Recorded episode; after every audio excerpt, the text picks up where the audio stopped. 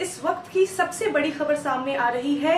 Supreme court ने नुपुर शर्मा को कहा है कि वो टीवी चैनलों पर जाके पूरे देशवासियों से माफ़ी मांगे।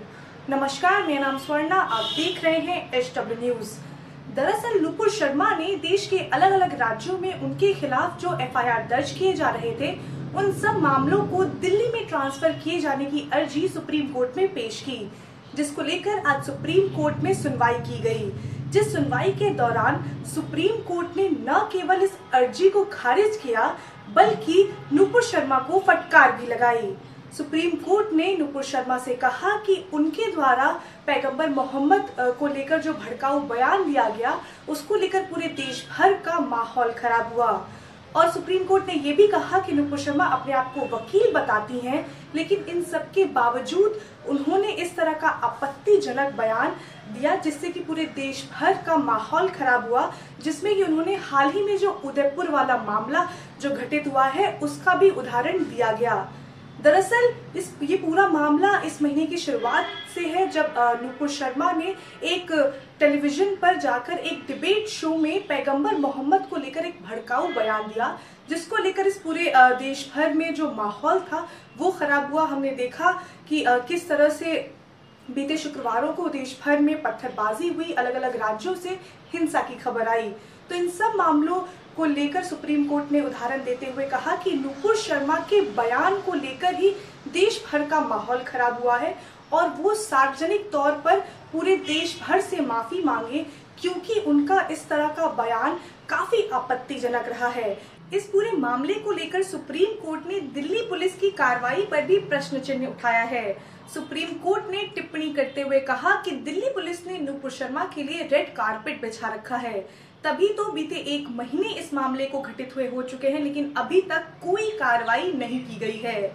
इस पूरे मामले की सुनवाई के दौरान नुपुर शर्मा के वकील ने सुप्रीम कोर्ट में बताया कि किस तरह से बीते एक महीने से नुपुर शर्मा को जान से मारने की धमकी जो है, वो लगातार दी जा रही है। सुप्रीम कोर्ट ने इस पर कहा कि नुपुर शर्मा द्वारा जो बयान दिया गया, उससे देश भर की जो सुरक्षा व्यवस्था थी, उस पर जो है खतरा हुआ है। साथ ही देश में ही नहीं, बल्कि पूरी दुनिया भर में भारत की बदनामी हुई है। इस पूरे मामले को लेकर विदेशी देशों, लगभग 15 से अधिक देशों ने जो है इस बयान की निंदा की थी, अभी जब ये घटना घटित हुई थी। तो इस पूरे मामले को लेकर सुप्रीम कोर्ट में जब दलीलें पेश की जा रही थी तो नुपुर शर्मा के वकील ने ये भी कहा कि जिस डिबेट शो में नुपुर शर्मा ने ये बयान दिया तो उसी डिबेट शो में और भी पैनलिस्ट थे, उन्होंने भी कई तरह की बातें की और नुपुर शर्मा को उकसाया गया, जिसको लेकर उन्होंने ये बयान दिया।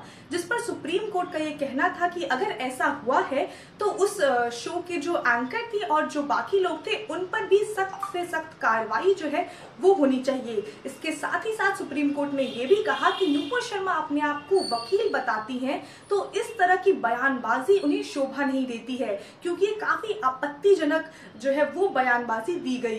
तो इस पूरे मामले को लेकर नुपुर शर्मा को जो है, वो सुप्रीम कोर्ट द्वारा फटकार लगाई गई है। इस पूरे मामले को घटित हुए तकरीबन एक महीना बीत चुका है। बीते एक महीने में हमने देखा कि किस तरह से देश के अलग अलग राज्यों में जो है वो हिंसा हुई, किस तरह से लोग आक्रोश थे, लगातार नुपुर शर्मा के खिलाफ जो है वो प्रदर्शन कर रहे थे, उनकी गिरफ्तारी को लेकर प्रदर्शन कर रहे थे, लेकिन अभी तक नुपुर शर्मा की गिरफ्तारी नहीं हो पाई है। तो अब ये देखने वाला होगा कि सुप्रीम कोर्ट की फटकार के बाद क्या दिल्ली पुलिस नुपुर शर्मा के खिलाफ कार्रवाई करती है। क्या नुपुर शर्मा की गिरफ्तारी होती है? ये सारी बातें जो है वो आने वाला समय बताएगा।